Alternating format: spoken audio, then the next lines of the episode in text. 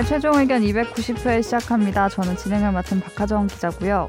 오늘도 정현석 변호사님과 김선지 아나운서님과 함께합니다. 네. 안녕하십니까? 안녕하세요. 그 새로운 변호사를 빨리 네. 찾아야 될 텐데요. 지금 탈퇴한 거죠? 우리 김선욱 변호사님. 벌써 얼굴이 기억나지 않으려고 네, 합니다. 청취자분들께서 인사도 못 드리고 지금 탈퇴했습니다. 진짜인 줄 아시겠어요? 진짜 줄 알았다 또 다음 회에 오면 반갑고 그러라고 제가. 왠지 근데. 이거 김 변호사님은 안 듣고 모를 것 같아. 자기 얘기 이렇게 한 거. 맨 앞엔 들을걸? 그 자기 얘기 궁금해할 거예요. 어디 재판 가셨어요? 양재 가신다고 가정법원 아니 행정법원이구나. 네. 행정법원이나 가정법원. 굉장히 정신없이 가셨습니다. 네. 갑자기 말이야. 갑자기 말이야. 음. 지금 재판이 중요해. 최종 의견이 중요해. 재판, 재판인 게 재판- 재판이요. 재판에서 돈 벌어서 우리 밥 사주는 게 나을 수도 있어요. 열심히. 안 사주잖아요. 사줘. 그렇게 귀엽게 얘기한다고? 깐부니까. 깐부 좀 그만해. 야 오늘 김선욱 없으니까 더 얘기 많이 하자 오징어 게임. 아니 이제 오징어 게임도 한물 갔다. 어제 네. 수우파 마지막 회였어요. 그렇죠. 어, 스포 보진 보신다. 못했지만 아, 네. 한 중간부터는 요즘에 못 봤어요. 한 세네 편은. 스포하지 마세요. 아, 저 스포하네요. 1편 봤어요.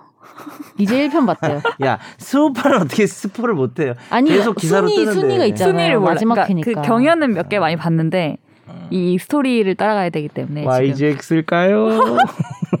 노재님 떨어진 건 봤어요. 아 그거는 언제적 완전 얘기예요? 극초반. 아 그래요?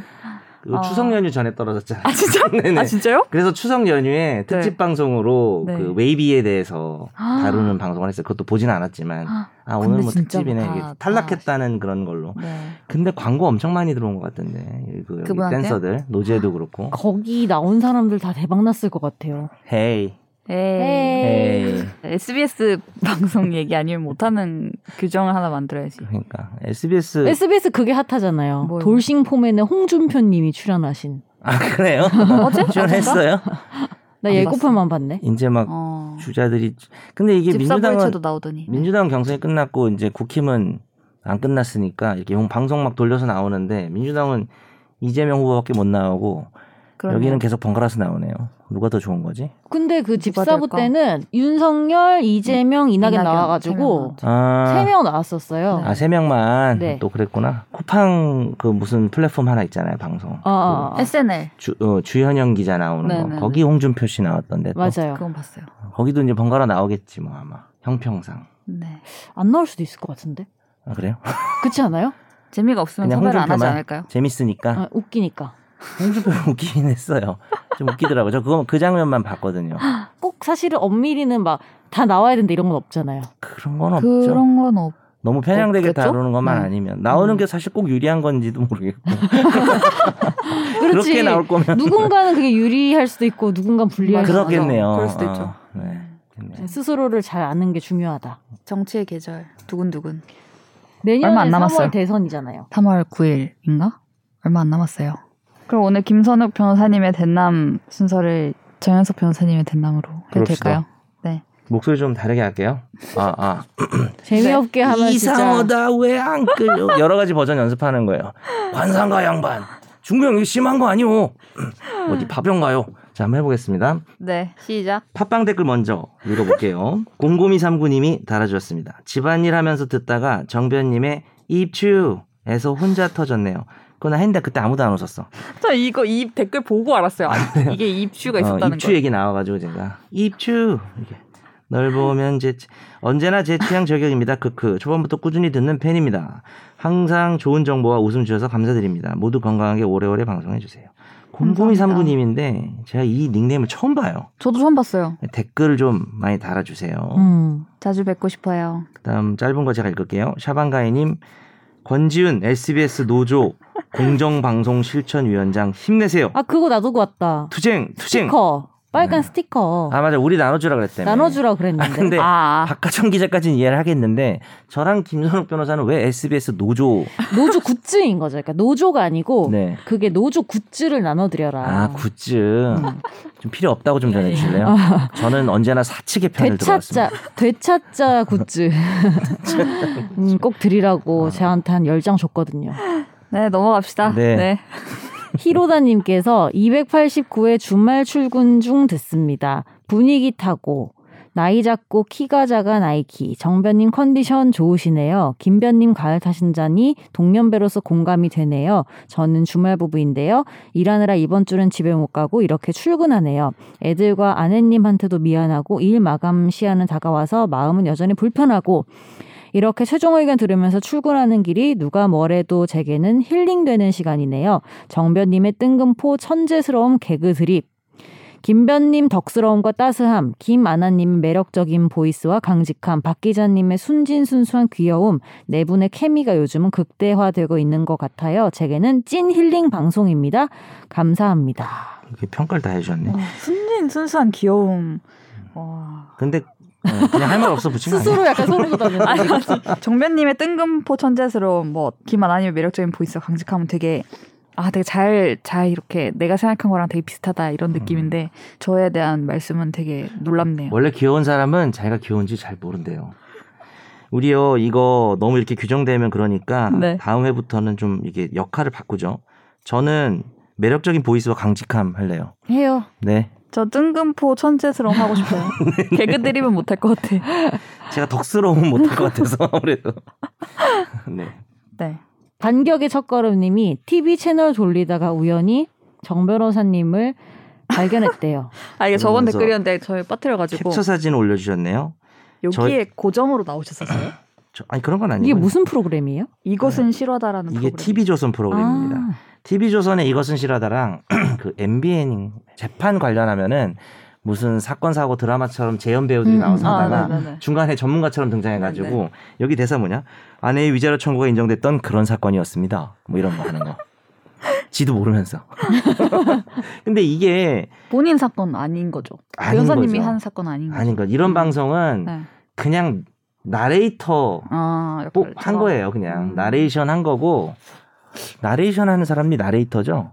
왜 이렇게 성우, 나레이터 하면 성우. 뭐 빠빠빠빠 이거밖에 생각이 안 나네요. 나레이터. 풍선 뭐지? 달고 나레이터가 성우예요. 아니 나레이션 하는 사람 어, 성우잖아요. 그러니까 나레이터는 나레이션 하는 사람이 아닌가요? 나레이터라는 말은 안 쓰는 것 나레이터. 모델은 왜? 그러니까 저 그래서 빠빠빠빠빠빠빠 언제적 자, 여러분 50% 할인 행사하고 있습니다. 뭐 이거 생각나 가지고 어쨌든 이런 어. 것들은 이게 제가요 찍은 지 한 5년, 4년 이상 됐어요. 음, 거의 어쩐지 강의야. 젊더라. 근데 이 젊고 촌스럽죠. 젊고 촌스러워. 그렇죠. 다들 그렇더라고 요 옛날 사실 보면. 근데 어, 이게 계속 방송을 틀어주더라고요. 음. 아, 그래가지고 이제 제 지인분들이 야 너 어제 TV에서 봤어. 제가 요즘 TV에 TV 다 거절하거든요. 근데 이게 작가님들이 방송사를 아울러서 채팅방이 있나 봐요. 봐. 있어요, 있어요. 그래서 네. 이제 좀 계속 거절하다 보니까 이제 네. 아예 연락이 안 와요. 음. 제가 거절을 진짜 많이 했거든요.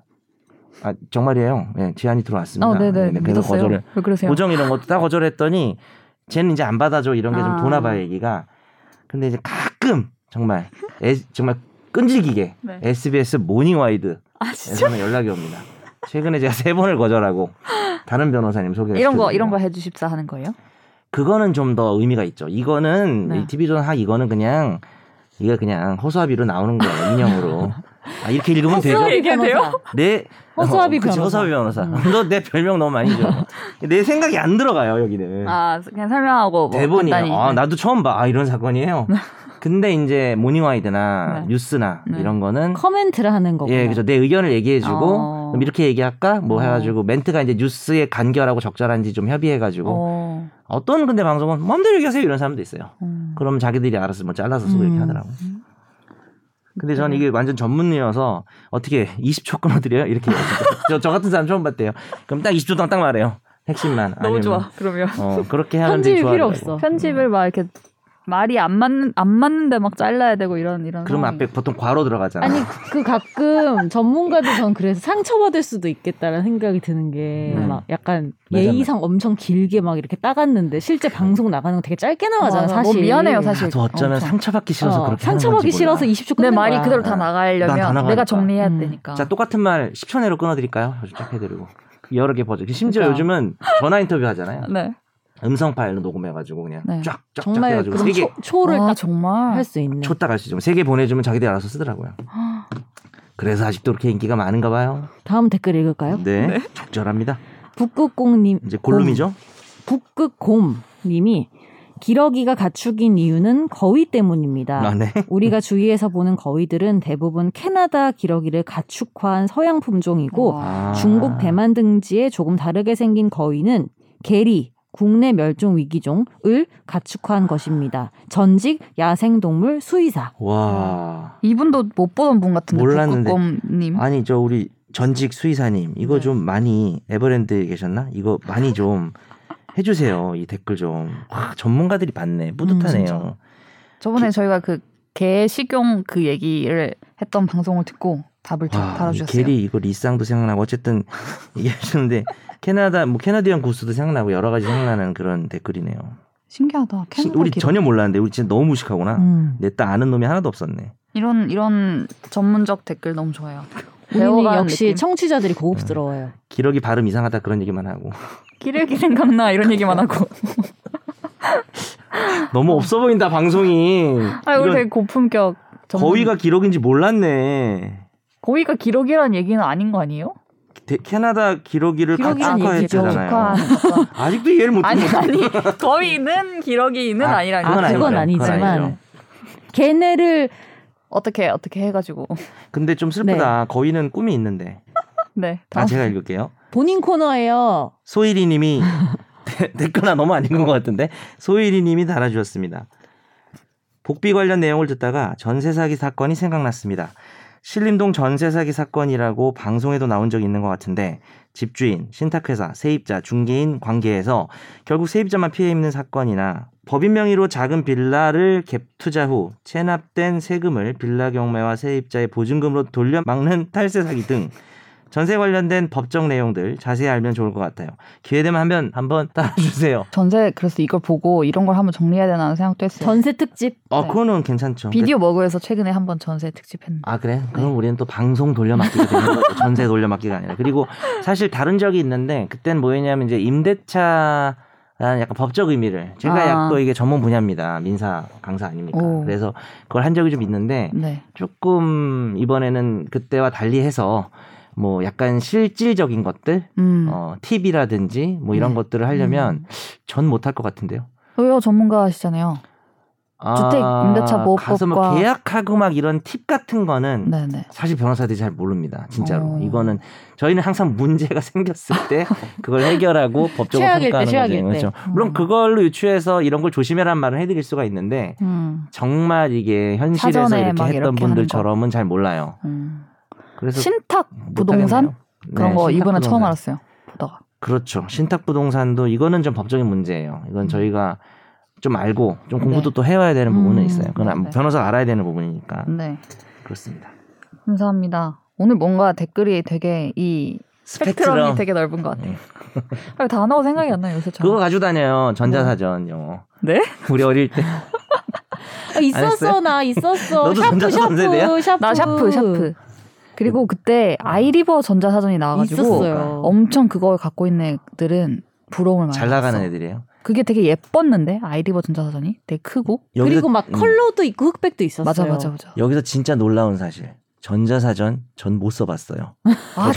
진짜요? 종이 사전 나중에? 그게 나왔다고 해서 어 세상 좋아졌네라고 했던 사람이 그게 나야 바로 저 아이폰 샀어요. 루비루바 네 아이폰 샀어요. 갑자기요 이 대각 카메라요 아니 전자사전 하니까 네. 이제는 이걸로 전자사전을 쓴다는 생각에 이르르면서 혼자서 어 되게 조그만해 그거 뭐예요 13 아이폰 13 미니. 아 근데 진짜 너무 좋아요.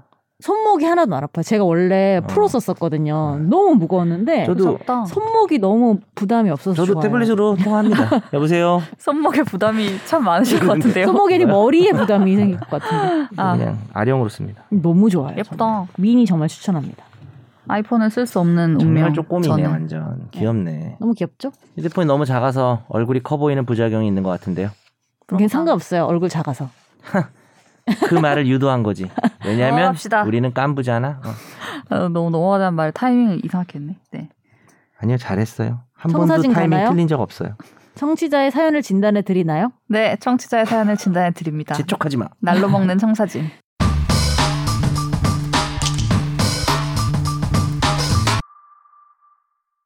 안녕하세요. 늘 방송 잘 듣고 있습니다. 얼마 전 송파구청을 지나다 지갑을 주웠는데요. 현금이 20여만 원 정도 있었고 바로 112에 신고를 했더니 직접 경찰분들이 저를 찾아와서 제 인적 사항을 쓰고 지갑을 가져가시더라고요. 일주일쯤 지나서 지갑 주인 되시는 분이 사례를 하고 싶다면서 연락을 주셨길래 쿨하게 사양하고 내가 생각해도 난 참 멋있어. 이렇게 자아 도취에 빠져 있었는데 문득 이런 의문이 들더라고요. 유실물법에 따르면 물건을 반환받은 자는 물건 가액의 5%에서 20% 범위에서 보상금을 지급해야 한다라고 하는데 습득한 사람과 반환받은 사람 사이에 다툼이 생기면 어떻게 되는가 하는 점 말이죠. 이분 소송 중인 것 같은데요. 중고 김치 냉장고를 샀는데 그 안에 1억여 원의 돈다발이 들어있었던 기사를 이본 당사자 적이 있는데 아름다운 해프닝 정도로 끝난 걸로 아는데 만약 이를 신고한 사람은 최대 보상액인 2천만 원을 원하는 반면 냉장고 주인은 500만 원 이상은 안 된다고 주장하면 결국 소송으로 가야 하는 건가요? 그렇다면 판사는 어떤 기준으로 판결을 내리게 되는 건가요? 애초에 5%든 20%든 확정적으로 해놨으면 얼마를 원하냐? 얼마를 주실 거냐 이런 민망한 대화할 필요 없이 깔끔할 텐데 유동적으로 정해놓은 특별한 입법 취지가 있을까요? 환절기입니다. 네 분 모두 건강하세요. 감사합니다. 네. 정확하게 정해놓지 않은 취지는 아마도 네. 그 다양한 상황이 있을 수 있고 이게 유실물을 찾아주는 게 되게 일종의 선행이잖아요. 음. 그렇죠. 그 선행에 대한 보상을 칼같이 정해놓는 것보다는 음, 주인이 마음이 좋으면 20%도 주고 음. 또 아니면 이제 5%줄 수도 있고 그리고 또 찾아준 물건 가액이 10억짜리면 20% 아, 주면은 좀 크다. 너무 네, 크다. 그죠. 2억이잖아요. 그래서 전체 가액, 습득 경위, 뭐 전달해 준 거, 뭐 이런 것들을 따져서 법원이 결정할 것 같고요. 그 이전에 협의를 잘 해봐라. 우리가 뭐 원래 뭐 위자료 같은 것도 교통사고 나면 합의하잖아요. 그래서 합의도 딱 정해져 있는 게 아니잖아요. 저도 얼마 전에 사고 났잖아요. 아시죠? 음, 꽤 음. 전에 네. 제가 정말 저쪽이 100대 0인데 90대 10으로 그냥 네. 하자고 보험사들이 얘기했는데 음. 그쪽에서 싫다. 자기는 90 부담하기 싫다 이런 거예요. 백인 사람이 제가 볼 때는. 음. 아, 그래서 한문철 변호사님한테 좀 연락 좀 해볼까 하다가 참고로 모르는 사이입니다. 자, 어쨌든 그러다가 너무 귀찮아요. 사실 이게 변호사들이 다 그런지 모르겠는데 다른 남의 사건은 정말 열심히 하는데 내 사건까지 그렇게 하고 싶지 않아가지고 음. 그냥 될 대로 되라 이렇게 내비뒀더니 뭐 이 그냥 이 신청은 했어요. 네, 네. 그 왜냐면 아니 저쪽이 상한 거죠 참 90대 10을 못 하겠다고. 음. 어. 그래서 그냥 90대 10이 나왔어요. 사실 음. 저쪽이 100인데 음. 영상을 보면 제가 어떻게 할 수가 없습니다. 근데 이 경우에 저쪽 보험사에서 위자료를 협의하려고 전화가 오거든요. 근데 어떻게 얼마로 해드릴 거냐라고 얘기를 하더라고요. 근데 저도 잘 모르겠는 거예요. 아, 이런 식의 사고 정도 제가 좀 다쳤거든요. 좀 다- 약간 맞아, 맞아. 다치고 뭐 수업을 일주일간 음. 휴강해서 이제 수업 그런 못해서 좀 손해. 망하고 네네. 그런 걸 어떻게 배상받아야 될지 모르겠고 너무 귀찮은 거예요 생각하기. 그래서 대충 불러가지고 네. 뭐 협의하다 정해졌습니다. 그러니까 약간 음. 그거는 이제 선행 미담은 아니지만 네. 이렇게 어떤 권리 관계들 중에는 구체적인 상황이 다양해서 당사자들이 협의를 먼저 할 거를 이제 어떻게 보면 권하는 거죠 입법 취지가. 그런데 만약에 이걸 안 준다 그러면은 소송을 하면 됩니다. 소송을 하면은 음, 안 줘도 되는 거 아니에요? 무조건 줘야 되는 네, 거예요? 그건 무조건 줘야 돼요. 아, 그래서 정말요? 무조건 받을 수 있어요. 다만 이제 최소면은 5%밖에 못 받을 수 있는데 어, 판사가 알아서 잘 결정하겠죠. 예를 들어서 전체 물건 가액이라든지 어, 이게 도저히 찾을 수 없는 걸 이 사람이 뭐 찾았다든지 그럼 좀 더 많이 줄 수도 음. 있는 거고 그거는 뭐 정확한 기준은 모르겠습니다만 뭐 상식적인 기준으로 정할 겁니다. 와, 되게 저는 이거 줘도 되고 안 줘도 되는데 주면 이 정도다인 줄 알았어요. 예. 그 참고로 지식을 하나 알려드리면은 보상금을 어디 얼마나 가져왔나 볼까 이러면서 아 자꾸 오일남 목소리가 나오네. 어, 이상하다 왜 봉투가 가볍지 이러면서 어 딱 봤는데 아 저 안 가져왔는데요. 꼭 줘야 되나요? 빨리 제 물건이나 주세요. 이럴 때 안 주고 버틸 수 있는가? 안 돌려줘도 돼요? 줘야 됩니다. 아, 주긴 줘야, 줘야? 되고요. 어. 단그 물건의 보관비나 네네. 예를 들어서 뭐 강아지야. 근데 내가 사료를 먹였어. 어. 그 비용을 받아야 되잖아요. 음. 보상금과 상관없이. 네네. 그걸 안 주면 계속 데리고 있을 수 있습니다. 음. 그 아, 물건을. 아, 실제로 들어간 비용. 그, 네. 그거는 이제 우리가 유치권이라 그래요. 이 물건에 직접 들어간 돈은 어, 줄 때까지 이 물건을 설마 설, 설령 이 물건이 100만 원짜리인데 내가 10만 원을 드렸어도 안 줘요. 10만 원 줄 때까지 절대 안 줘요. 뭐 무슨 뭐 개 목걸이만 주고 이럴 수 없잖아요. 그래 가지고 안 주는데 보상금은 네 주기는 줘야 되는데 일단 내 주고 내 물건을 주고 빨리 주세요. 가라. 음, 안 주면 이제 소송하는 거죠. 음. 받을 수 근데 있습니다. 그러면은 그거 노리고 네. 훔치면 어떻게 돼요? 그거 노리고 훔치면 절도죄가 되겠죠? 딩동댕. 아 그리고 아까 그 얘기를 안 했네. 어, 좋은 질문이야. 왜냐면 어, 왜냐하면은 어. 아까 뭐 냉장고 이건 너무 금액이 크니까 오늘 약간 노제 같아요. 스타일이. 모르는 네. 척하면서 네. 모르는 척하면서 훔쳤는데 그거 받았어 5%를. 냉장고를 훔쳐서. 아까 냉장고 안에 돈 들어 있던 거 있잖아요. 그런 것처럼 막 모르는 척하면서 훔치고 그 보상금 5%까지 받았어. 그러면 이제 형사 처벌 받겠죠. 그리고 돈도 다 토해내고. 근데 얘기 잘한 게 내가 까먹었던 내가 이 얘기를 까먹었네.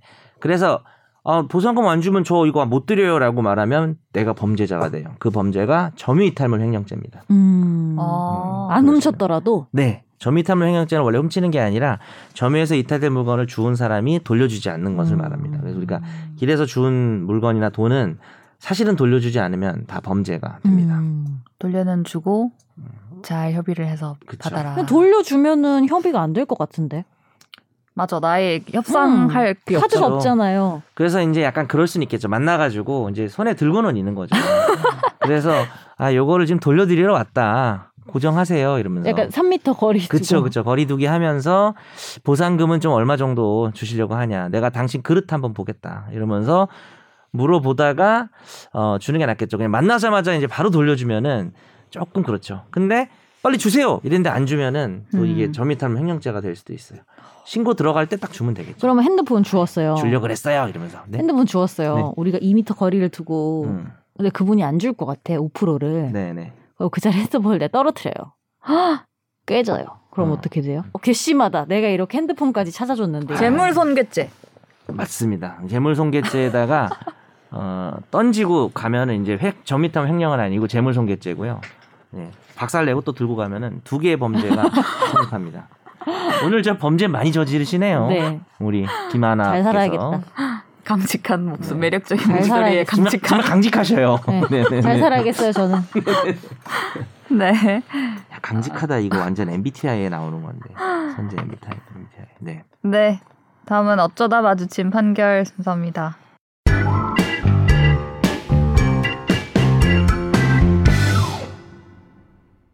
A씨는 2015년 2월 B씨에게 전화를 걸어서 돈을 융통할 곳이 없는데 2천만 원만 빌려주면 한 달 뒤인 2월 말까지 갚겠다고 말한 다음 돈을 송금받아서 이를 갚지 않고 가로챈 혐의로 재판에 넘겨졌습니다. 검찰은 A씨가 당시 월 수입이 200만 원이 되지 않았고 별다른 재산도 없는 데다가 3억 5천여만 원에 달하는 다른 채무까지 있어서 B씨에게 돈을 빌릴 당시 변제할 의사나 능력이 없었음에도 갚겠다고 속이고 돈을 받아 편취한 것으로 판단해서 재판에 넘겼는데요. 1심과 2심은 벌금 500만 원을 선고했습니다. 하지만 대법원의 판단은 달랐는데요. 대법원 은 사기 혐의로 기소된 A씨에게 벌금 500만 원을 선고한 원심을 파기하고 사건을 의정부 지법으로 돌려보냈습니다. 뭐, 왜, 왜 달라진 거죠? 그러니까 이게 아주 가장 우리가 흔하게 일어나는 일인 것 같아요. 제가 법률 상담해 보면 돈 빌려줬는데 안 갚는다. 돈 빌려준 게 확실하면 민사상 돈 받을 수 있겠죠 소송에서. 근데 돈 빌려주고 안 갚는 게 좀 생각할수록 괘씸하다. 음. 저 녀석 사기꾼 아니야? 어 나는 마기꾼. 자 어쨌든 어, 죄송합니다. 죄송합니다. 네 그래서 저, 자연스러운데. 네. 네. 아. 그래서 어, 사, 사기로 기소해 고소를 해가지고 형사처벌 받을 수 있냐에 있어서는 단일한 기준. 우리 최종 의견에서도 이게 한두 번 나온 적이 있는데요. 무조건 돈을 빌릴 당시가 중요합니다. 돈을 빌릴 당시에 이 사람이 그 채무, 그러니까 채무 같은 게 너무 많아가지고 음. 변제할 그 능력과 의사 딱 두 개예요. 능력 이나 의사가 없이, 그러니까 하나라도 없으면 안 돼요. 능력도 있고 돈 갚을 생각도 있어야 돼요. 그래서 그렇게 해서 돈을 빌렸다면은 범죄가 안 되지만 나중에 사정이 나빠져서 어 그러면 범죄가 안 되지만 그때부터 어차피 돈을 못 갚을 사람이야. 그러면은 사기죄가 되는 거죠. 왜냐하면 이 돈을 빌려도 자기가 갚을 수 없다는 걸 아니까. 음. 아무리 의사가 있어도. 그래서 이제 그게. 기준이긴 합니다. 근데 1, 2심은 그렇게 본 거죠. 돈을 빌릴 당시에 변제하지 못할 가능성이 있는 거를. 근데 여기 이 대법원 판결이 조금 애매한데요. 두 가지 정도를 얘기했어요. 일단 그 판단. 과연 돈을 빌릴 당시에 이 사람이 변제할 능력이 없었냐에 대해서 1, 2심이 판단한 게 차용한 다음 돈을 빌린 다음에 사정이 안 좋아진 음, 것일 수 음, 있다. 빌릴 순간 그 자체는 괜찮았다. 예, 돈을 빌릴 때는 꼭 돈을 못 갚는 상황이 아닐 수도 있다. 근데 그 직후에 뭐 예를 들어서 사정이 안 좋아진 거는 이 범죄 판단 기준이 아니거든요. 돈을 빌릴 때 사정이 안 좋아야 돼요. 이미 이전부터 그, 그 기준은 다 1, 2심도 똑같은데 돈 빌릴 때 어땠는지 본다는 게 기준은 똑같은데? 똑같은데 대법원이 볼 때는 이 사람이 그 1, 2심이 가져왔던 사실관계가 있을 거 아니에요. 그거는 돈을 빌린 이후의 사정일 수 있다. 예를 들어서 이런 음. 말을 했죠. 차용일 이후에 대출을 받긴 했지만 차용일 후에 대출을 받았다고 해도 그거는 차용일 이후의 사정이고 대출을 빌렸다고 해- 했다고 해서 꼭 변제 능력이 없는 건 아니다. 뭐 이런 식의 판단이 좀 달라진 것도 있어요. 음. 근데 이제 그 부분은 사실 뭐 중요하지는 않습니다. 뭐 사실관계를 보면 되는데 이 대법원에서 매우 중요한 부분은 이건 것 같아요. 돈을 빌려주는 사람이 빌려줄 때 저 사람이 돈을 음. 융통할 곳이 내가 없다라는 말을 들은 거죠. 음.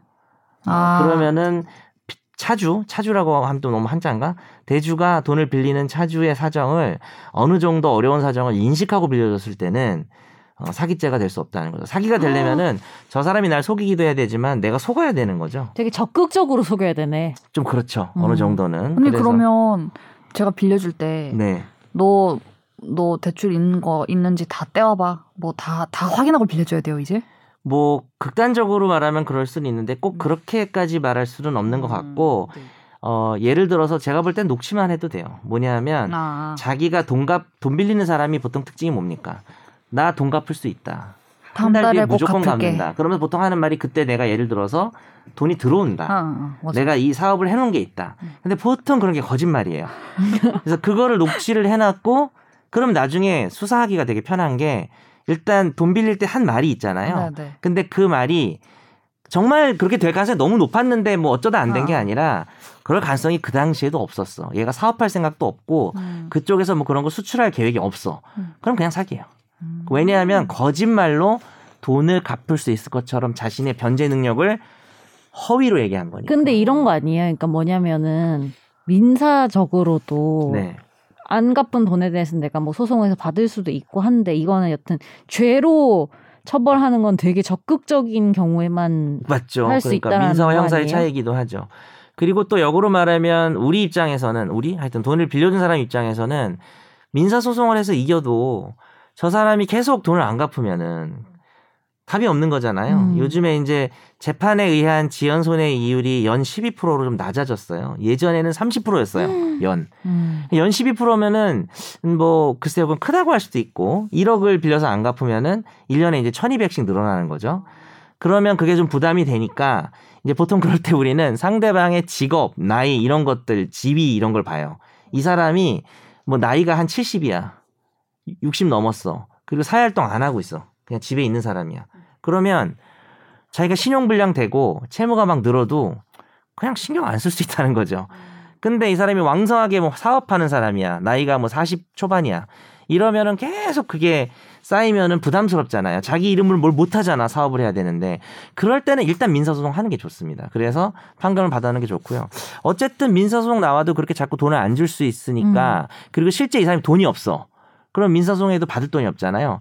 그럴 때 만약에 사기로 구성이 되면 어 사기죄로 돼서 만약에 금액이 5천, 6천 넘어가면 구속이 될 수도 있거든요. 그러면 이제 그 집에서 돈이 나오겠죠.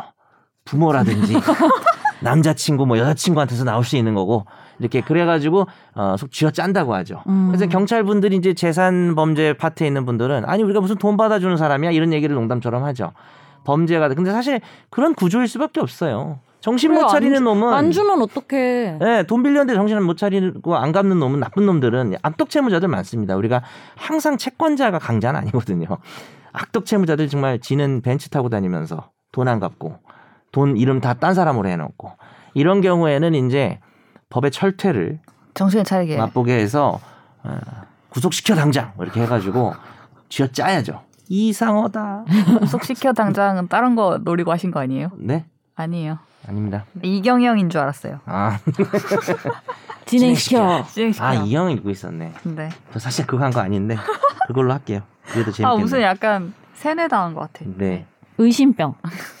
네. 이제 우린 그러면 오늘 흥미로운 주제죠. 흥미롭나요? 이건 사실 저희가 되게 궁금해서 이래도 되나 하는 궁금증으로 시작한 네. 주제예요. 언제부턴가 이렇게 됐어요. 그죠? 네. 언제부터인지 기억은 잘 안 나는데 언제부턴가 네. 이런 것들이 되게. 많아졌다는 생각이 많아지죠. 들더라고요. 그- 그래서 사실 저는 흥미롭다고 말은 했는데 네. 이 연예 기사는 안 봐요. 이런 뭔가 왜냐하면 서로 싸우다가 나중에 진실이 밝혀지든지 어, 네. 그래서 그냥 그거는 그냥 기다립니다. 들끓지 네. 않고 그게 관심이 좀 없어졌어요. 중립. 기어예요. 네, 중립 기어 박습니다. 제대로 박아요. 인사 오지게 받고요.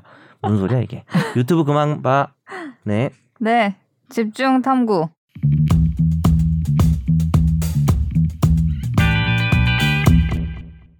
최근에 몇 가지 사건들이 있었잖아요. 근데 이제 이 사건 자체를 다루고자 하는 건 아니고 사건을 다루는 과정에서 그리고 사건을 보도하는 어떤 매체의 과정에서 이런 것들이 눈에 들어와서 제가 이래도 괜찮나 하는 생각이 들어가지고 네. 가지고 온 건데요. 그 쇼트트랙 심석희 선수가 코치와 나눈 메신저 대화가 이제 세상에 알려지게 됐고 또 뭐 배우 김선호 씨 관련해서도 지인과 나왔다는 메신저 대화가 기사에 담기면서 세상에 알려지기도 했습니다. 이제 내가 다른 사람이랑 나눈 대화, 메신저 대화가 이제 이렇게 막 거의 그 형태로 재구성돼서 막 나오고 이런 게 사실 아까 선재 아나운서님 말한 것처럼 되게 낯설지 않는 근데 되게 이게 어디서. 출발됐는지 모르겠는데 어느새인가 몇 년 전부터 네. 좀 익숙해진 것 같아요. 기사에서 카톡 대화방을 우리가 너무 많이 본 거예요. 네. 특히 그래서 딥해. 근데 항상 궁금하긴 해요. 어, 네. 이거는 어떻게 네. 이 소스를 갖게 됐을까라는 생각은 항상 들긴 했어요. 음, 그러니까 뭐냐면은 예를 들면은 뭐 이게 김선재에 관한 기사인데 네. 김선재와 상대가 있는 그런 대화라면 그 상대가 당연히 네. 유출을 했겠죠. 높은 확률로. 그렇잖아요. 그쵸 둘밖에 대화. 안 나랑. 정현석이랑 한 대화인데 그 네. 그룹방 음. 단톡방 성희롱 이런 거는 어. 그 중에 한 명이 하면 네, 네. 되니까. 근데 둘이 개인 대화라면 거의 내가 제보하진 않았을 거 아니에요. 그럼 이쪽이죠. 이쪽일 거 아니에요. 근데 저는 그것도 궁금했을까. 나랑 박하정이 한 대화고 박하정은 절대 그걸 유출할 사람이 아닌데 음. 그럼 뭐 해킹을 했거나. 어, 그런 경우도 좀 궁금하긴 박하정을 하더라고요. 다시 한번 생각해 보는 건 아, 그것도 중요한데 네네네. 근데, 근데 정말 그런 경우 있잖아요. 예를 들면은 영혼인데. 그러니까 박하정도 귀엽게 공개 유출해. 박하정도 공개됐을 때 되게 안 좋은 건데 그럼 나도니 아. 박하정도 아닌데 그러면 이거는 어디서 그러면 이제 휴대폰을 거지? 뭐 잃어버렸다든지 뭐 그럴 수는 네, 있겠네요. 그래서 그런 게 아니면 궁금하긴 하더라고요. 자리에 저는. 두고 갔는데 누가 이미 그거를 이렇게 내보내기를 사진 했다든지. 찍어서 하- 음, 가져갔다든지. 뭐. 캡처 캡처 캡처. 네. 그래서 캡, 캡, 캡. 항상 전 궁금하긴 해요. 그런 거 보면. 네. 그래서 일단 그 제가 뭐 예시처럼 두 가지 사건을 말씀을 먼저 드렸는데 어 먼저 그냥 단순하게 생각을 해 보면은 그 선재 아나운서님이 말한 것처럼 만약에 그냥 열려 있을 때 내가 그냥 폰을 열어놓고 갔을 때 그걸 내가 그냥 만약에 정현석 변호사님 폰을 열어놓고 갔는데 제가 봤어요 보고 음, 선재 아나운서님 욕을 막 해놓은 게 있어서 내가 너무 음. 알려주고 싶은 거예요 그래서 너무 리얼한데. 아, 그래서 네. 폰을 열어서 스크롤을 막 내려보면서 제가 찍거나 음. 아니면 뭐 내보내기를 하거나 음. 아니면 제가 그냥 쭉 다 보고 갔어요. 내 머릿속에 기억해서. 어, 그렇게 어쨌든 제가 허락 없이 본 거죠. 네. 그랬을 경우에 제가 처벌을 받을 수 있는가? 네. 조사해 보니까 궁금- 어땠나요? 조사해 보니까 처벌을 받을 수 있는 것 네. 같아요. 얘기해 주시죠. 네? 꼭 제가 얘기할 필요는 없잖아요. 정통 방법. 네. 아니 이게 정리를 너무 잘해 오셨어요. 네 말씀해 주시면 안 돼요? 아니 싫어. 아 네. 아 싫어요? 네. 아니 그러니까 지금 경우의 수를 나눠봐야 되잖아요. 네네. 지금 본인이 얘기한 거는 그냥 남이 두고 간 폰을 그렇게 한 거죠, 그죠? 열어 놓은 거.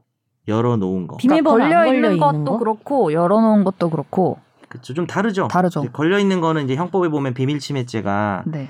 비밀 장치한 거나 이런 거 아니면- 아니면 풀 발라 놓은 거 이게 옛날에 만든 규정이다 보니까 봉투에 풀 발라 놓고 이런 거 있잖아요. 테이프 붙여놓고. 그래서 개봉이라는 단어가 나오죠. 이렇게 뜯었다. 음. 그 다음에 이제 이 항이 그래도 조금 자기 딴에는 그 당시에 아 우리는 최첨단 규정이야 이러면서 이거를 이제 기술적 수단을 이용해서 한 경우를 말하죠. 그에 비해서 특별법인 정통망법은 49조에서 타인의 비밀을 누설하거나 침해하는 걸 이제 처벌하는데 이 누설이나 침해 의미를 우리 대법원은 뭐 좀 길지만 요약해서 하여튼 정당한 권한 없이 뭐 접, 접근을 하거나 부정한 수단을 사용한 걸 말하거든요. 이거는 기본적으로는 해킹하거나 비밀번호를 뭐 알아내거나 하는 것들을 주로 의미하겠지만 자리를 비운 뭐 타인의 자리에서 열려 있는 걸 보더라도 정당한 권한이 없겠죠. 저는 그 비밀번호가 다 풀려 있는 거는 또 좀 다른가 했더니 네. 그것도 그러니까 내가 막 비밀번호를 알아내가지고 그쵸. 눌러서 들어가고 하지 않더라도 그러니까 PC 카톡에 어, 열려 있어. 열 그냥 버젓이 응. 사무실에 버젓이 또 그것도 다르지 않을까? 창이 열려 있는 거나 그 창이 버젓이 열려 있고 내가 열어 거랑 어, 더블 클릭해서 정말 딱 정말 저거를 지나가면 볼 수밖에 없는 음. 정도면요. 글씨 폰트 엄청 커. 어. 바탕화면인 줄. 근데 알고 보니까 대화 내용이야. 그래도 음, 근데 문제가 되는 것 같던데요. 그쵸 처벌되는 거죠. 다. 어쨌든 근데 그거 아니, 그러니까 그거를 네. 아 그러니까 지나가다 본 걸 처벌할 수는 없는데 아 그렇죠. 이걸 이제 누설을 가지고. 한다든지 네네. 그렇게 근데 되면 그러면은 되죠. 나랑 정현석이랑 저- 대화를 한 거를 정현석이 기자한테 주면요? 아까 말씀드린 것처럼 이 정통망법 49조가 정당한 권한이 없이 비밀 침해 누설해야 되는데 둘이 대화를 한 거니까 내가 뭐 따로 접근한 건 아니죠. 정당하지 않게 부정하게. 그래서 정통망법의 그 비밀 누설로 처벌할 수는 없고 근데 이거를 퍼뜨리게 되고 이게 선제의 명예를 훼손하는 내용이면은 형법상의 명예훼손이 될 수 있는 겁니다. 예. 그러면 그런 걸 할때 음. 어떤 그냥 심심해서 봤다 막 이런 게 아니고 그렇죠. 어떤 내 딴에는 정당한 이유가 있었다. 그쵸. 외도의 증거를 잡기 위해서라든가 뭔가 범죄 행위 예를 들면 아까 그 단톡방 성희롱 같은 그런 거에서 내가 이걸 다 찍어가지고 어디에 고발하거나 이런 식의 그런 걸 했으면은 좀 참작해 주나요? 케바케인 것 같아요. 그러니까 우리가 음. 사람을 때려도 네. 정당방위가 있잖아요. 네. 저 자식이 뭐 칼 들고 덤비는데 내가 좁혀야죠. 그러면 아예 무죄가 되기도 하는 거고. 음. 근데 그게 내가 지키려는 법익하고 침해한 법익하고 균형을 좀 봐서 그게 네. 좀 오바가 되면 음. 처벌은 받는데 뭐 처벌이 형량이 줄어든다든지 그런 부분이 있겠죠. 그래서 어 외도 때문에 뭐 외도를 밝혀 가지고 뭐 하려고 하는 건 요즘 뭐 간통죄가 뭐 범죄도 아니고 그래서 자기 개인적인 사정 때문에 뭐 아내나 남편의 어떤 그런 휴대폰이나 이런 걸 하면은 처벌 받습니다. 당연히 그건 처벌 그럼 그럼. 이거는요. 내가 오늘 질문들이 너무 많은데 내가 네. 뭐내 남편의 그 외도 그걸 증거를 잡기 위해서 다, 정말 저- 전혀 유출을 안 하고 네. 남편 카톡을 다 찍었어요. 내 카메라로 다 찍었어요. 남편 어디 카톡은 어떻게 나 받는데? 변호사한테 그냥 보여주려고 음, 음, 음. 음. 찍 찍었어요 일단. 네. 근데 어디에도 유출을 안 시켰어요. 네. 근데 내 친구가 내가 그걸 찍어놓은 걸 본 거야. 그래서 그거를 뭐? 언론사에다가 제보를 했어요. 너무 많은 단계가 있는데요.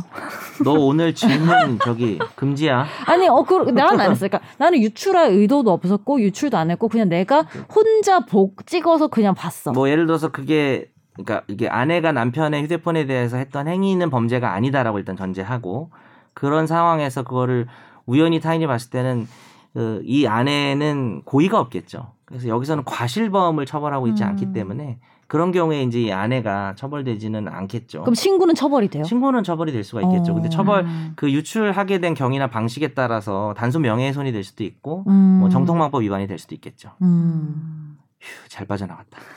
질문이 너무 어렵네요. 아니, 그런 경우 있을 것 같아서. 왜냐면 너무 많은 경우일 나는, 수가 그러니까 있어. 이- 나는 유출을 할 생각이 없었는데. 내 친구가 봤을 때, 이거 괘씸한 놈이네, 이러면서 음. 막 음. 할 수도 있잖아요. 근데 이제 집단에는 그런 게뭐 남자든 여자든 뭐 정의 실현이라고 생각할 수도 있는데 그런 건 이제 안 되고요. 조금 다른 게 뭐가 있냐면 뭐 회사 내에서 뭐 예를 들어서 어떤 뭐 남자 직원이라 합시다. 그 사람이 뭐 이렇게 막 여성 직원들을 뭐 이렇게 막 만나고 다니면서 막 이런 식으로 했다. 그럼 그것도 어떻게 보면 되게 개인적인 문제라고 볼 수도 있잖아요. 남녀 문제니까.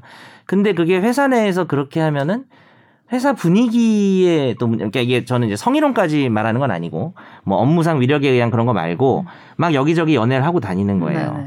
그 되게 애매한 거예요. 그거는 개인 문제일 수도 있는데 사실 회사 내에서 그러고 다니면은 공익일 수도 있거든요. 어. 여기서 말하는 공익은 꼭 국가나 사회 같이 거창한 게 아니라 아 이게 우리 회사의 공익에 반한다라고 할 음. 때는 아 이 남자는 이런 남자다라고 뭐 회사 게시판에 올렸다 음. 그런 거는 처벌되지 않기도 해요. 어. 이게 참 선이 애매한 거죠. 만약에. 만약에 회사 어떤 남자가 밖에서 바람을 피고 다닌다. 네. 그거는 회사랑 상관이 없잖아요. 네. 뭐 나쁜 놈일 수 있지만 네, 네. 근데 나 그분이 너무 불쌍하다. 그래서 내가 회사 게시판에 올렸다, 뭐 어디다 올렸다, 판에 올렸다, 뭐 네. 익명 아닌 걸로. 그러면 이건 처벌이 돼요.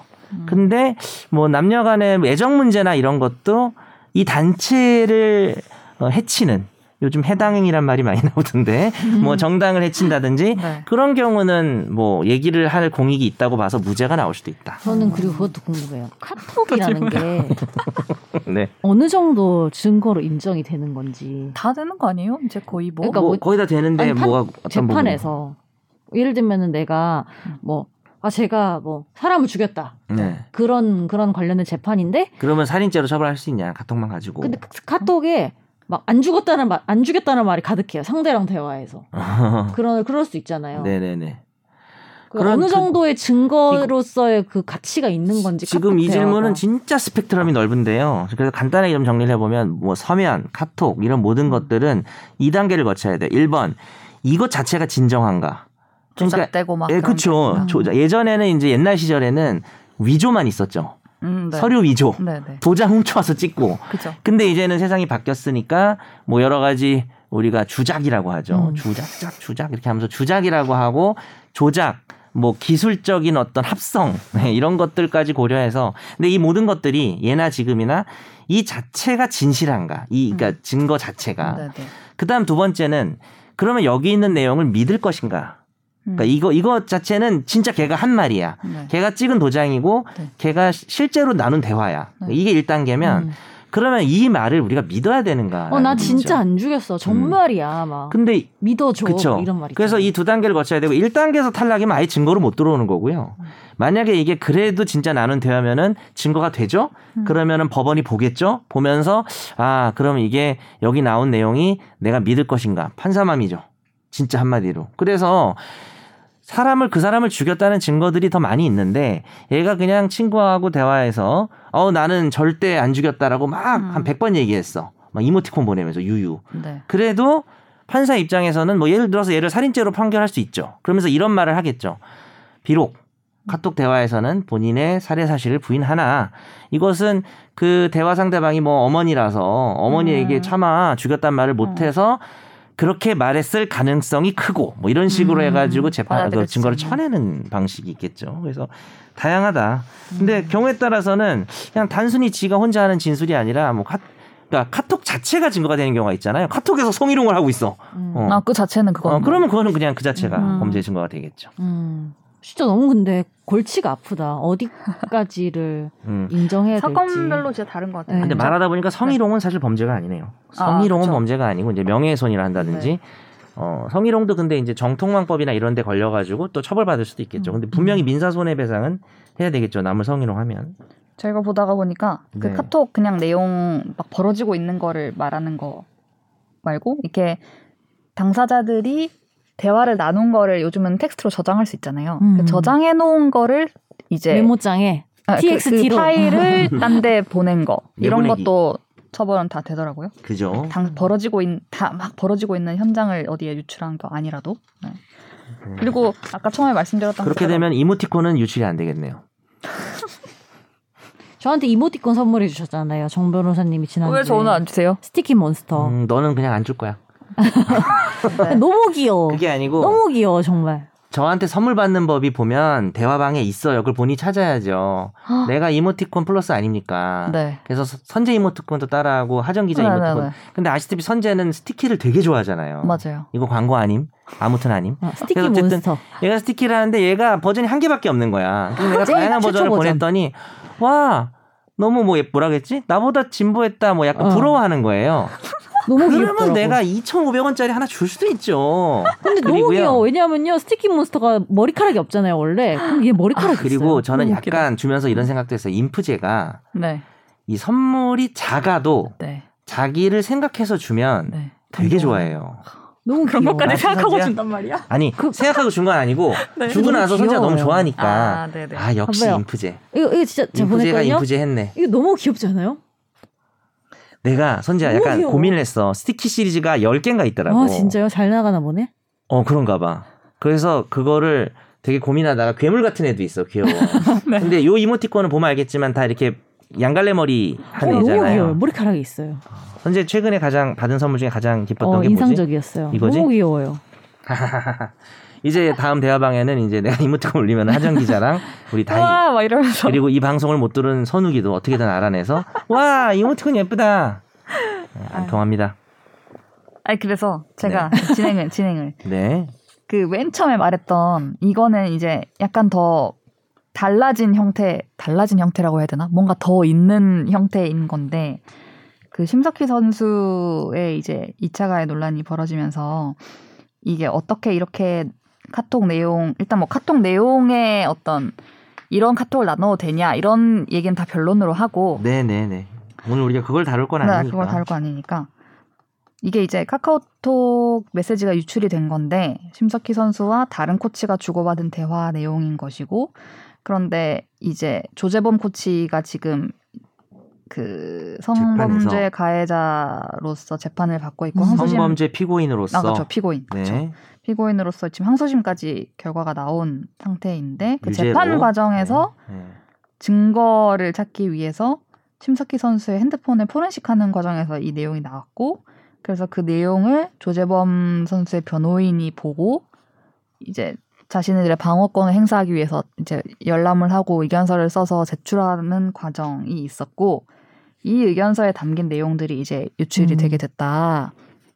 그래서 어제 그 유출이 된 게 이제 언론사로 그런 내용들을 보냈는데 그 IP가 뭐 조재범 선수 가족 집이었다 뭐 이런 것까지는 어제 나왔더라고요. 음. 근데 이렇게 뭐랄까 포렌식을 하면 원래 이렇게 상관없는 대화방이라고 해야 되나? 이런까지 싹 다. 보고 어, 그 중에- 그거 자체는 어쩔 수 없죠. 왜냐하면 어. 골라낼 수가 없기 때문에. 네 근데 이제 그거를 가지고 이렇게 언론 플레이를 하는 부분을 우리가 비난할 수 있는가? 그거는 처벌도 재판에만 사용하는 거 이외에. 네. 그거는 사실은 아 뭐 일단 법적 내용을 일단 떠나서 어떻게 생각하세요? 그러니까 그런 문제가 있잖아요. 그러니까 뭐 심석희가 예를 들어서 나쁜 놈이야 네. 이런 면에 있어서 근데 조재범의 성범죄 사건에서 이게 무슨 성범죄 자체와 관련된 문제면 그죠? 예를 들어서 뭐 그 당시에 폭력이 없었다라든지 네, 뭐 네. 그거에 관한 증거라면은 내야죠. 그렇죠. 내가 입장에서는 내가 뭐 방어를 해야죠. 지어낼게 뭐 이런 말이 있어. 어, 그러면은 내가, 어, 내가 성범죄가 아닌데 네. 내야죠. 그리고 혹은 그렇게까지는 아니어도 이 성범죄 사건을 판단할 때 어, 판단 요소가 되는 음. 그런 거면 낼 수도 있겠죠. 좀 간접적으로. 근데 이제 우리가 볼 때는 지금은 다들 심석희 욕하느라 바쁜데 이 심석희를 욕하는 부분의 내용이 조재범의 성범죄 사건하고는 관련이 좀 없어 보이지 않나요? 네, 그거는 그러니까 거기서 다른 조재 다른 거니까. 그러니까 성범죄 유무뿐만이 아니라 사회적으로는 물타기가 어느 정도 되는 거죠. 그죠. 보는 효과는 있겠죠. 근데 그냥 우리가 내용을 상식을 가지고 생각했을 때, 그러니까 성범죄 유무뿐만이 아니라, 아 그럼 조재범이 성범죄를 저질렀지만, 아 그래도 처벌을 좀 낮춰야 되겠다라고 판단할 때, 그거 이게 아니 관련이 안될? 것 같지 않아요? 예, 법원에서 그게- 그- 그렇지 않을 것 같아요. 안 되는 거죠. 네, 예, 저는 그거 법- 제가 봐도 어, 안 어. 되는 거죠. 근데 그래도 이렇게 한 거는 머리를 잘 쓴 거죠. 왜냐하면은 성범죄 사건이나 이런 사건의 특징이 어, 피해자가 나쁜 사람처럼 보이면 네. 뭔가 성범죄자에 대해서 관대해지는 음. 올바른 시각은 아니지만 그런 좀 여론의 성향이 있다. 근데 저는 그런 전 어떤 생각을 했냐면은 뭐 자기도 최대한 자기가 가진 거에서 뭘 했겠죠. 네네. 그렇잖아요. 네네네. 뭐든 해야 되잖아요 지금 상황에서. 그쵸. 근데 이런 생각이 그 들더라고요. 자체는 잘못된 건 음. 아니죠. 음. 그러니까 저는 어떤 생각이 들었냐면은 그러면은 피해자가 도덕적으로 나쁜 사람이면 성폭행해도 되는 건가? 이런 아, 그런 생각이 건. 당연히 아니고 그쵸. 이제 그러니까- 우리가 세- 얘기하는 막 피해자 다움 에 대한 어떤 음. 그런 얘기들이 있잖아요. 피해자는 꼭 뭐 이렇게 조용히 있어야 되고 막 그러니까 약간 저- 이런 거가 다 다 말이 뭐- 안 되는 얘기죠. 그러니까 네. 뭐냐면 저는 피해자가 착한 사람이든 나쁜 사람이든 성폭행은 똑같이 나쁜 거고 네네. 이런 생각을 좀 하긴 했거든요. 그 착함과 나쁨이 성폭행과 관련된 게 아니면 그러니까 관련된 게 아니면 직접적으로 관련된 게 아니라면은 그렇죠. 근데 이 사건은 글쎄요 관련성을 찾기는 좀 개인적으로 어렵지 않나. 성범죄의 죄질이나 유무를 판단함에 있어서 그렇다면 이제 어떤 여론전이나 이런 걸 좀 노린 게 아닌가라는 음. 생각이 듭니다. 저도 법적인 것보다는 그쪽을 노리는 거라는 생각이 많이 들더라고요. 음. 네네. 법적인 건 전안 좀- 바뀔 것 같거든요. 뭐 아, 심석 이걸 뭐 법적인 부분을 지금 따져보자고 제가 뭐 얘기를 한건 음, 아니고 음. 이제 이 이게 이렇게 나오는 과정 자체도 저는 되게 충격적이었거든요. 이게 음. 이렇게 세상에 나왔단 말이야. 저는 약간 좀 그런 면이 있긴 했어서 어쨌든 이 이 두 대화를 나눈 두 사람의 동의 없이 두 사람의 대화가 세상에 나온 음, 거잖아요. 네. 음, 그래서 이런 부분은 재판에 꼭 필요하지 않다면 그리고 이게 세간의 주목을 받는 사건이다 보니까 뭐 어느 정도 뭐 국민들이 뭐 알 권리 측면도 있긴 있겠죠. 근데 이런 대화까지 국민의 알 권리 문제는 아니고 일단은 그래도 사람들은 이렇게 비밀스러운 게 공개되고 나면 아 드디어 뭐 진실이 드러냈다 이러면서 어 그 뭐랄까 이제 심석희 알고 보니까 나쁜 놈이었네 뭐 이런 쪽에 많이 여론이 휩쓸리게 돼 있죠. 그래서 근데 이제 욕할 땐 자유롭게 욕할 자유는 있죠. 나쁜 놈인 것 같기도 하고 제가 봐도 잘 모르지만 뭐 욕할 수 있다고 생각을 하는데 음, 성범죄 사건하고 관련지어서 생각해서는 안 되지 않을까 음. 뭐라는 생각은 듭니다.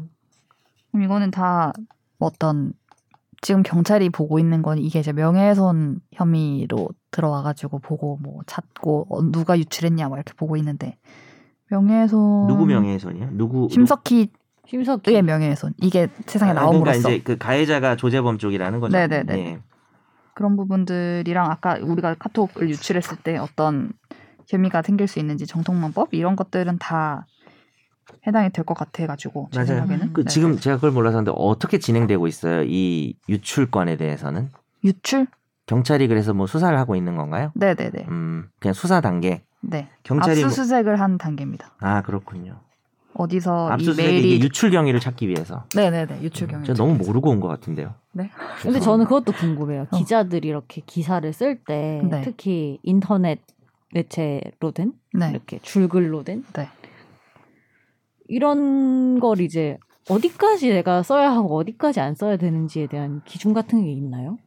뭐 내밀한 뭐 대화라거나 이런 요즘에 거. 진짜 카톡이라는 새로운 그런 수단이 등장한 거잖아요. 근데 예전에는 우리가 이렇게 말하면은 녹음하거나 통화 같은 걸 하지 음. 않는 이상은 사실 이거 완전하게 기억해서 쓸 수는 없었잖아요. 대략적으로는 쓸 수 있어도. 근데 그렇죠. 카톡은 네, 좀 명백히 텍스트로. 되게 개인적인 얘기들이 많이 등장하는 경우가 많으니까 네.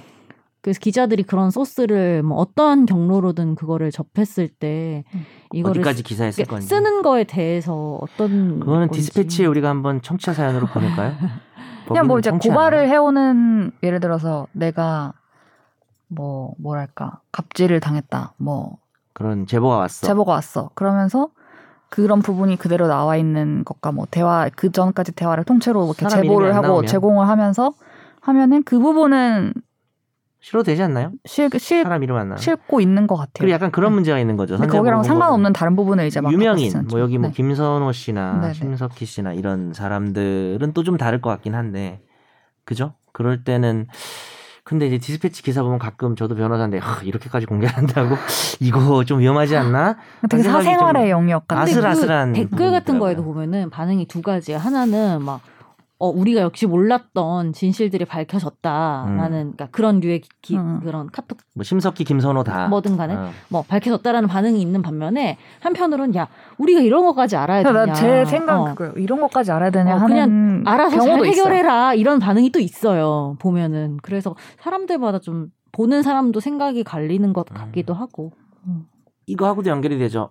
국가가 형사 처벌을 할때 네. 진짜 누군가 범죄를 저지른 게 확실해도 그 증거를 위법한 절차로 수집을 아. 하면 진짜 이놈이 나쁜 놈이야. 근데 네. 이제 처벌을 못 하잖아요. 네네. 그래서 국가기관이 남용을 할 수 있으니까 절차 위반을. 다만 이 문제는 조금 다른 게 국가기관이 뭐 이렇게 했다는 게 아니라 음. 개인이 네. 뭐 심석희가 이런 부분에 있어서 나쁜 놈이야 예를 들어서. 네. 근데 이제 그걸 밝혀지는 과정이 또 성범죄 피해자 그 사건에서 나왔고 불법을 통해서 이렇게 유출이 음. 됐다라고 한다면은 어 국민이 또 이 내용을 가지고 심석희를 비난을 많이 해도 되느냐 뭐 이런 음. 문제가 있는데 국가기관이 처벌하는 거랑 또 국민 여론이 비난하는 건 좀 별개 문제인 것 같아서 사실 사람들 그런 거 신경 안 쓰죠. 이게 어떻게 유출됐는지 상관없이 아유 심했네 이거 돌았네 음. 심석희라는 식으로 이제 여론의 문매를 맡고 있는데 뭐 실제로 대화를 보면 좀 그런 생각이 드는 건 부정할 수가 없고 근데 이제 그런 고민에 잠기게 되죠. 국가가 수사 절차를 위협하게 하면 처벌도 못 하는데 이런 식으로 유출된 걸 가지고 우리가 지금 심석희만 계속 비난하고 있는 게 올바른가 뭐 그런 생각은 듭니다. 그런 그런 방금 선재님이랑 변호사님이 말씀하신 그런 고민이 있었습니다. 제가 그런 얘기를 하고 싶었어요. 아 기자로서 역시 귀엽군요. 뭐만 하면 귀엽다 그래야지. 뭔가 제가 이제 생각하는데 이게 언어화가 잘 안 됐는데 그런 고- 이런 사태를 보면서 아, 이게 이렇게 나와서 막 사람들의 입에 오르내리고 저는 진짜 막 카톡 카톡이 잘 안 되기도 하, 하던데요. 저는 제가 카톡을 잘 못하겠는 거예요. 내가 할 누구랑 때. 대화를 할 때. 아 응. 망설여진다고. 네네네. 그런 그런 느낌도 좀 있어서 너무 그래서 너무 저도 오반가? 단톡방이나 이런 데서 좀 불편한 얘기를 하는 사람들이 꼭 있잖아요. 음, 미안해요. 아니, 그게 그러니까 나야. 이게 뭔가 예민한. 예민한 사안이나 뭔가 어. 나가면은 문제가 될 것 같다. 이 대화가 나가면. 그러니까 음. 뭐 주제 갑자기 이렇게 화두를 던지는 사람들이 있거든요. 예를 들면 뭐 어떤 거예요? 뭐 야한 얘기 아니면 뭐, 뭐 그런 것도 남을 욕하는 거. 뭐뭐 이런 그런 거. 뭐든 간에 근데 저는 그런 경우에 저도 말씀하신 것처럼 그냥 뭐 익십을 하게 되거나 음. 아니면 그냥 크크크 이렇게만 하게 되거나 어, 너 나한테 지난번에 크크크 한번 별다른 네. 그러니까 진짜 웃겨서 그럴 수도 있는데 그러니까 뭔가 무 무반응으로 특히 그 뭔가 같은 최근 몇 년 동안의 그런 음. 카톡 기사들을 보면은 음. 확실히 무반응으로 그냥 일관하게 되는 게 없진 않더라고요. 나가서 문제될 만한 말인데 크크크 하면은 너도 덤턱 있을 것 같은데? 너도 호응한 거잖아. 아니 그 그래서 대부분 이제 익십을 하거나 어, 익십해야지. 뭐 그런 정한되면은 크크크. 뭐 아니면은. 그거에 요즘에 남이 말풍선에 공감할 수 있잖아요. 네네. 우는 거예요, 우는 거. 화나는 거 없으니까. 이상한. 손가락 밑으로 하는 거 이거 없나? 그러니까 그거. 없나? 기억이 안 나요. 나는 그때 여기서 의사를 근데 표현했다. 그러면 또 약간 왜 분위기 흐리는 것처럼 되잖아요. 뭔지 알죠? 갑자기 막 반대 의사 표시. 그러니까 혼자 반대. 어려워. 그게 참 항상 우린 딜레마야. 그 카톡방의 딜레마예요. 다 같이 있을 때 어려워. 사람끼리 모여 있을 때 오프에서도 음. 뭔가 이상한 얘기를 할 때 아 이걸 내가 나서서 좀 뭐라고 해? 아 맞아. 라고 그런 거 어려운 하려다가 거또 있어요. 분위기를 깨는 건가? 네, 이 기준이 사람마다 다르가 다르다 보니까 맞아. 예전에 나, 아, 나 어디 범범 있었는지 다 아는데 하여튼 이렇게 음? 보는데 아니 변호사들도 다 다양한 있잖아요. 근데 이제 뭐 여러 이제 어린 변호사들이 있고 나도 네, 그때는 난 약간 이상했지. 예, 연차는 얼마 안 되지만 나이는 좀 있는. 근데 이제 어르신들이 이렇게 같이 회식하고 이럴 때 좀 부적절한 얘기 할 때 있잖아요. 음. 근데 이게 대놓고 부적절하면은 진짜 뭐라고 할 텐데 정말 애매하게 선을 넘나들면. 어, 그리고 약간 이 여사 여자 변호사들이 듣기 불편한 어. 이런 이야기를 싫어할 음. 근데 그걸 내가 나서서 어 저 보통 좀 약간 나서긴 해요. 제가 뭐 네. 진짜 그런 척 하는 게 아니라 아이 변호사님 그건 좀 뭐 약간 이런 식으로 하긴 네, 하는데 아 어떤 때는 괜히 나서나 평생 안 볼 사람들도 아닌 뭐 약간 그쵸. 그럴 때 어려울 그 때가 있죠. 위에 있는 변호사한테 이렇게 막 잘 보여야 되는 건 아니거든요. 음. 저희 법무법인 같은 그랬어요. 네. 그래서 그냥 얘기는 자유롭게 할 수 있는데 될까 봐. 아, 그러니까 그러는 그것 거지. 때문에 내가 뭐 음. 뭐 밑보일까봐 보다도 어. 변호사에서는 근데 보통 일반 조직사회 회사에서는 밑보일까가 엄청 크겠죠. 그런 문제가 좀 있어요. 네. 지금도 갑분싸네요. 그래서, 뭐- 그래서 저는 막 그런 그런 거 생기는 것 같아요. 그러니까 뭐 단톡방에서 얘기를 하다가 아 이거는 실제로 얘기하는 게 낫겠다 하면 그냥 아. 어 다음에 뭐 만나서 얘기해요. 만나서 뭐 이런. 얘기해줄게 이건 뭐 이렇게 하는 경우도 있고 음, 오늘 선재가 얘기하는 거 다 들어본 얘기 같은데. 다 우리 카톡방에서 있었던 일 어, 같은데. 그러니까 뭔가 그러니까 이런 식으로 텍스트화 돼서 하면 민감할 수도 있고 아니면 두 번째는 편집이 될 수도 있으니까 음. 그러니까 뭔가 맥락이 뭔가 중요한 오해가 얘기들 되고. 있잖아요. 네네. 뭐 그래서 우리도 증거 확보를 잘해야 돼요. 뭐 예를 들어서 카톡 같은 것도 웬만하면 나가게 안 하고 어, 계속 옛날 대화도 보존하고 있고. 나중에 또 이상하게 잘라서 하면 나 기억이 안 나. 뭐라고 얘기했는지. 그럴 수가 있으니까 사건 음, 하다 보면 그런 경우가 된다. 많더라고요. 네. 네. 정말 먼, 먼 얘기까지 꼬리에 꼬리를 물고 많이 한 것 같아요. 꽃고무네. 오, 드디어 SBS 프로그램 얘기 나왔다. 꼭 네. 뭐. 김선호 씨 얘기를 못했네요. 근데 오늘. 근데 시간이 뭐 너무 거의, 오래 거의, 지나가지고. 거의 했습니다. 네. 하긴 우리가 무슨 뭐 김성호를 뭐 네, 그- 김성호는 누구예요? 김선호를 뭐 이렇게 사건을 욕하거나 옹호하려고 이 방송을 파헤치려고 한건건 아니니까. 아니니까 요. 네. 네. 예차 네. 그럼 오늘 방송은 여기까지 급하게. 하겠습니다. 네. 안녕. 감사합니다. 안녕히 계세요. 네. 나도 법률 전문가 세상만 사법으로 재밌게 풀어내는 여기는 최종 의견 최종 의견 최종 의견 최종 의견으로 오세요 고품격 법률 팟캐스트 여기는 최종